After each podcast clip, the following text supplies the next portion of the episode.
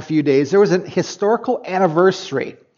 And I don't know if any of you know what that date was, but 111 years ago, 1903, uh, the Wright brothers took off first flight and sailed into the history books. And it was said that right after that flight, that they were so excited that they cabled their sister, Katharine.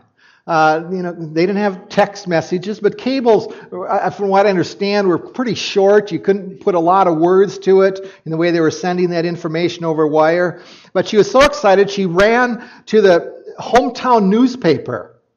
And this was in Dayton, Ohio. And she ran into that building and she kind of threw this telegram into the editor's hands. And this is what the cable read, supposedly. Have actually flown 120 feet. We'll be home at Christmas, Wilbur and Orville. And the editor handed back the paper to Katharine with kind of a patient smile and said, Isn't that nice? The boys are going to be home for Christmas. The editor missed the main point, the obvious. But isn't that true for us today? That at Christmas time, this kind of time of the year, that we can miss the obvious. We have the gifts and the parties and the gathering of families. And we have a culture. I don't know about you, but the, the buildup of this expectations in this, about this season, they're almost kind of the monumental proportions. And I think people have these expectations even about family coming together and, and where there's broken families, they, you know what, maybe Christmas will bring them back together again. There's just this component of very deep kind of wishful thinking and hope during this season that things will be restored. You know, and the TV doesn't do any good for us as well. It, it, promises if you go buy this stuff, you know what? Your life is going to be better and the world is going to be better around you. And, and we stop and you pause and you go, ah, we don't want to buy into that. But it's true that I think we can get kind of sucked into it pretty easily. You know, Christmas just doesn't deliver sometimes the promises that it, it seems to throw out there. Uh, but today, this is what I'm going to cover today is not new. It's really a reminder. And, and the reminder for us is just to slow down and ponder things. And my hope is that it'll shape the next three, four, five days for you. But, but here's where, uh, how I need to begin I need a confession and a conviction. And that uh, about a week, it was last Sunday night, I think it was, I got home and was talking to Deanna. I go, I just wish the season was over with. And there was this attitude that I, that I had, and, and I think she might have said something to the Scrooge effect or something in, in there. But there's this place where my attitude needed an adjustment. And this sermon, in one sense, was so good for me even as I was prepping this week. So, to begin with, here's a couple things I'd throw at you. Enjoy your family during this season if you can. And second one, don't worry about the diet this next week, okay? Let it go.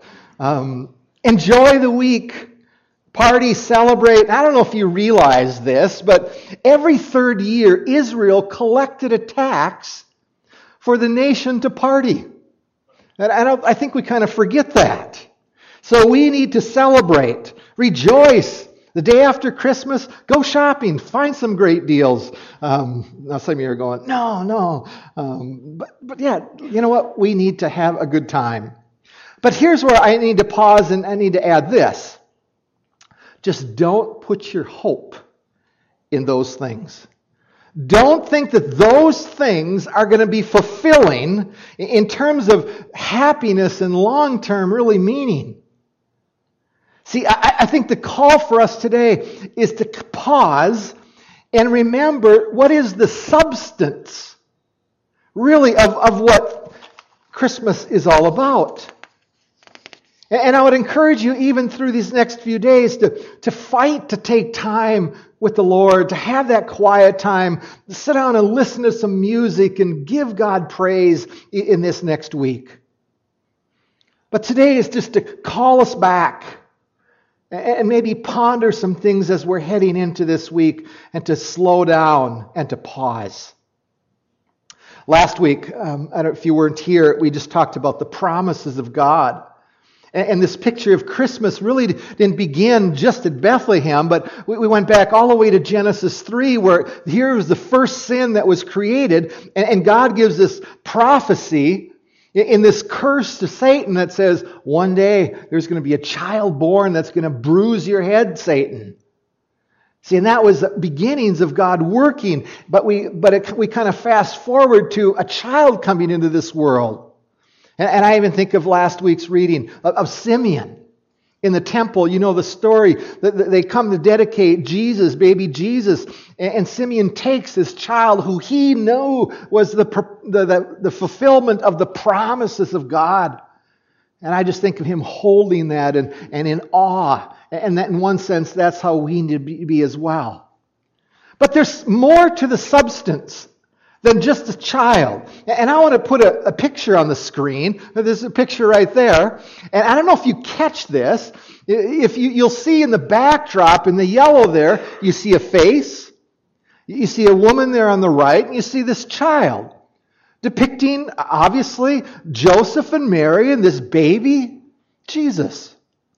And then you see this maybe a donkey or horse or and I, am assuming that what it's what it's signifying is Joseph, again, getting the message you need to go to, to Egypt and protect this child, and Satan's going to want to try to destroy him. But then you also have a hill there, and you have a cross. And, see, one of the pieces here, I, think maybe we forget that Joseph and Mary there, where it was not just taking this child to Egypt. They were actually taking him to the cross. The main point for today, if you're taking notes, is it's something we just can't miss when we celebrate Christmas. And the main point we're losing at times is the cross. But this wasn't a secret.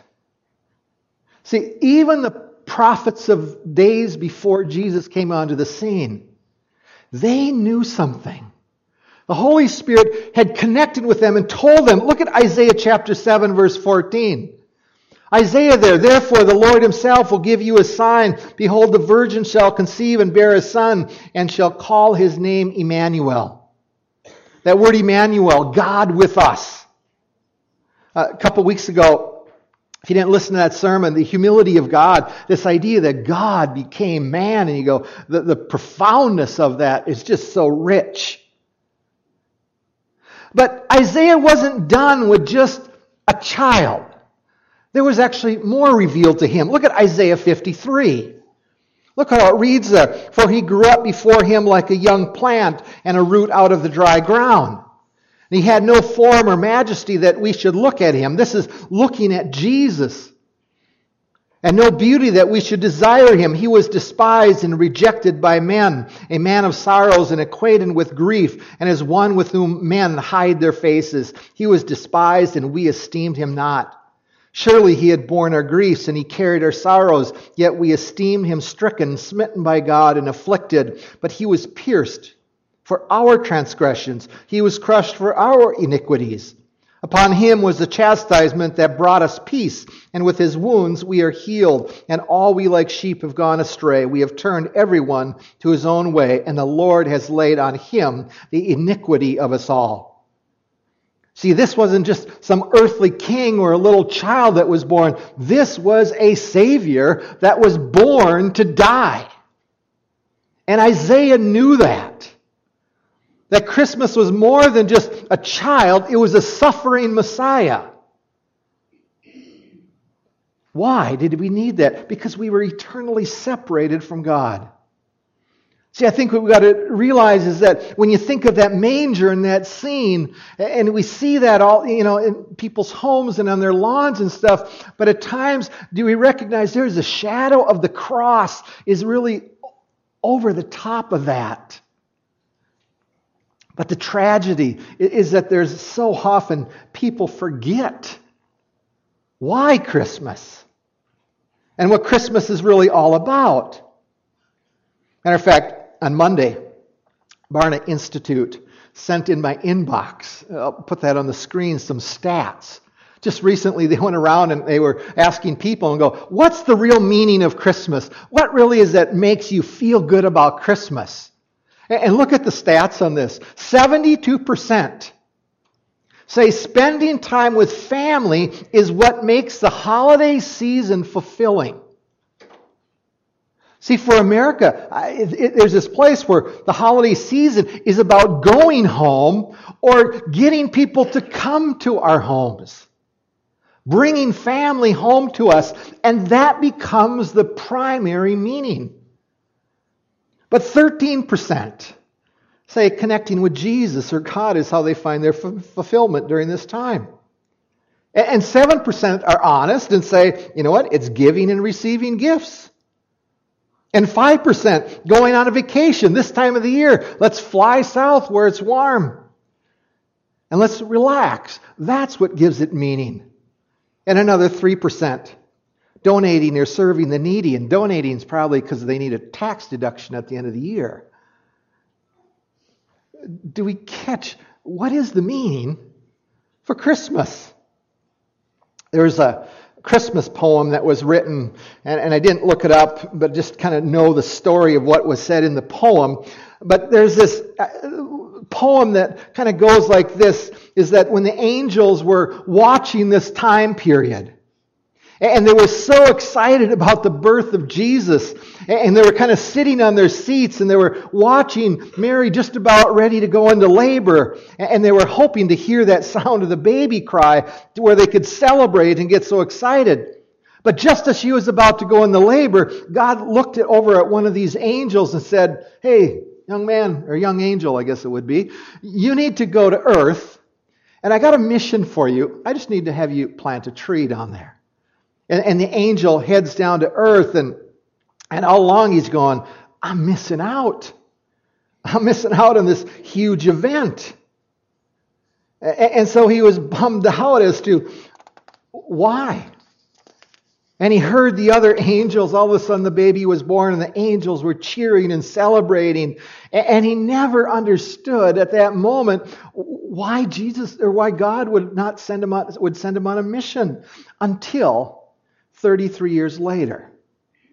See, 33 years later, in this poem, it says he realized the baby whose birth that he had missed was to be crucified on the very tree that God asked him to plant. See, Christmas really is the cross. The most important thing is not being born in a manger. It isn't the wise men. It's not the shepherds. Do we catch this? See, the, the Holy Spirit was forming that child in a young mom's womb. And when that fullness of time began, and this child came out of the womb, do we pause and go, that was the second person of the Trinity that came out of Mary's womb? See, I, I think at times we kind of want to mindlessly acknowledge this baby. And we forget that it's not about a cute baby. The question is, why? Why did he come? Why did God start that child growing within Mary's womb? And at times we're so content to stop and just look at the facts of the story and we never ask why. In studying this weekend, coming across a blog, and uh, it was interesting because the writer didn't want to connect, if this is the, the Bethlehem, the story of Jesus, he didn't want to connect it with the cross. And he pointed out that you're, you're minimizing all the things that Jesus did. Heal the sick and give sight to the blind and to show what love was. And he was saying, don't get confused by the cross. And I go, wait a second. This guy actually missed the cross as he was thinking about Christmas. He was a preacher. And in the comments below there, I would say this he got kind of skewered for the most part. About four to one comments were going, Guy, you missed something here. See, so the answer, why was Jesus born? Did he come to present God? Yes. To teach the truth? Yes. To fulfill the law? Yes. To, to offer his kingdom? Yes. To reveal his love? Yes. To bring peace? Yes. To heal the sick? Yes. But those were really secondary. See, there's this one primary reason, one purpose. He came to go to the cross. Jesus came to suffer and die. And that's why he came. Bethlehem happened so Calvary could happen. He was a baby so he could grow up to be a man and die. He lived in order to die. Just think of a child. Many of you have been parents, and you hold a newborn infant, and you picture just kind of holding on to this little baby, and, and here's these soft hands.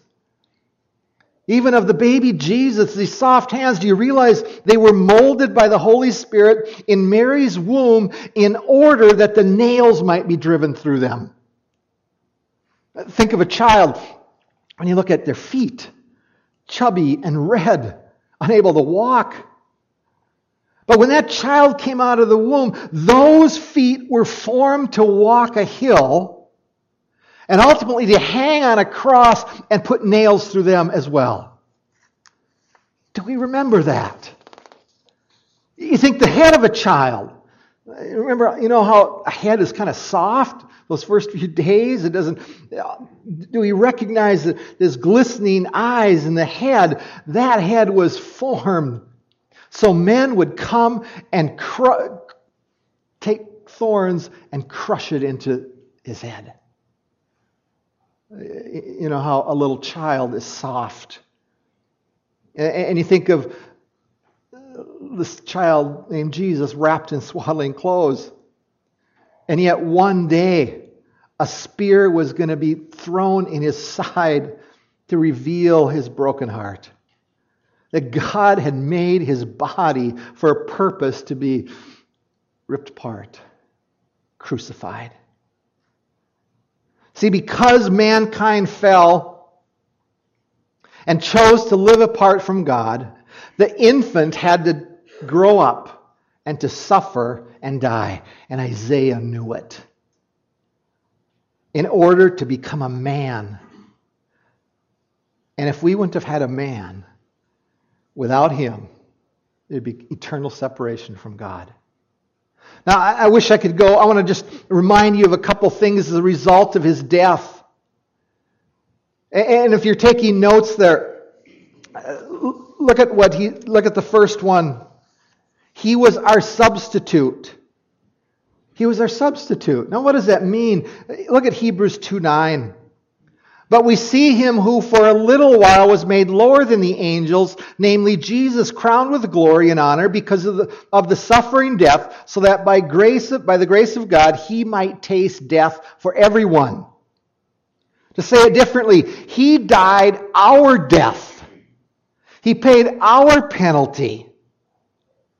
That's the only alternative that God had. Either He punishes you and me because of our sin, and that equals hell, or He brings in a substitute for us who takes our penalty, our sin, the consequences where we were supposed to have, and somebody else substitutes for us.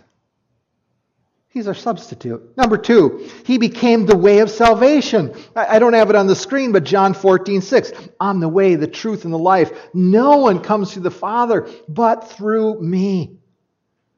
He is the way. If he didn't die, folks, there's no way of salvation. Number three, he's our sanctifier. I think we forget that. He's here to change our hearts, to be help us become members and family in the family of God. Look at Hebrews 2:11 here. Interesting verse. For he, who's he? It's Jesus. Who sanctifies and those who are sanctified all have one source, himself, Jesus. That is why he's not ashamed to call them brothers. See, he invites us into his family. He cleans us up to be a part of the family of God. It's not that we, we do it. He's doing the work. Ephesians 5, he's getting us ready for a wedding. He's making us more beautiful. If he wouldn't have died, that wouldn't happen. Last one here. There's others too I could have put in here. Number four, he's our sympathetic high priest. See, it's obvious. Uh, chapter 2, I'm going to read that, Hebrews 2. Uh, this is from the message, by the way, and it's so pointed. It's obvious, of course, that he didn't go to all this trouble for angels. It was for people like us, children of Abraham. That's why he had to enter into every detail of human life. Then, when he came before God as a high priest to get rid of the people's sins, he would have already experienced it all himself, all the pain, all the testing, and would be able to help where need was needed. Do we catch that? He is our high priest. He has gone through everything that we have gone through, and he even died. See, all four of these things were goals of God for his Son. He became our substitute, our way of salvation, our sanctifier, a compassionate high priest. And there would have been none of these if he did not die. He was born to die. So when we look around, we look at our culture, at our churches, what does it mean for us as we walk through this week? And as I pondered that, I really believe there's kind of three groups of people that exist during this season. And, and the first group, uh, frankly, miss the point of Christmas. When you look at those stats of the responses, what does this season mean? You realize 87% of America will celebrate Christmas with little to no connection with the real reason of Christmas and the cross. They're going to go to put up Christmas lights. They're going to go to Christmas parties. They're going to get up on Christmas morning. You're going to, they're going to exchange the gifts. They're going to gather as family together. They're going to sing songs. And for them, that's it. That's it. Uh, now, if somebody followed that didn't know anything about Christmas and they followed that group around, what do you think they would learn about Christmas? I, I, I think this nothing. I, I don't think they could connect the dots. They go, What are you celebrating about? What's the family stuff? See, they have no concept of the why. But I, but I think there's a couple other groups here. And maybe these are within that 13%. They'll celebrate Christmas by celebrating the cradle, the birth of Jesus. Christmas will mean more than it does the first group. And matter of fact, they can even go to church on Christmas Eve. You can sing Silent Night. You can do Away in the Manger. But that's where it ends. And then let's get on to other stuff. And if a person followed that group of people around, what would they learn about Christmas? I, I, think they'd look at that and go, yeah, they're celebrating this birth of a child. But you realize something would be lacking. They would have actually missed the gospel. See, the celebration of Christmas, unless you take it from the cradle to the grave, Something is missing. And for us, we need to stop and celebrate that Christmas is so much more than a baby, it includes the cross. And I, as I was thinking about eh, the, the, this child in a manger, most people don't have a problem with that in the world. They really don't. I, I, I think the kind of, yeah, isn't that nice? Here, Jesus is good, grew up to be a good man kind of type thing.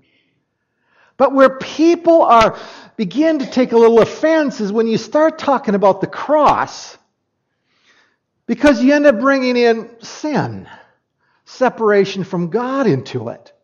that's when people become offended. That's when people don't like. Let's get rid of that. And they get hung up on his death. See, Jesus was born so he could grow up and he could live a perfect life and die as an atonement for our sins. Uh, listen to this phrase that I read here this week. Quote.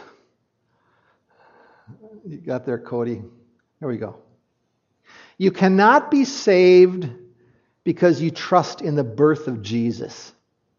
You can only be saved if you trust in the death and the resurrection of Jesus. The entire gospel. And I think back even as a father, and at times uh, you emphasize this little child in a manger and the angels and the shepherds. And I forgot to tell my kids at times about Jesus going to the cross. See, for us, the birth of a child needs to be more.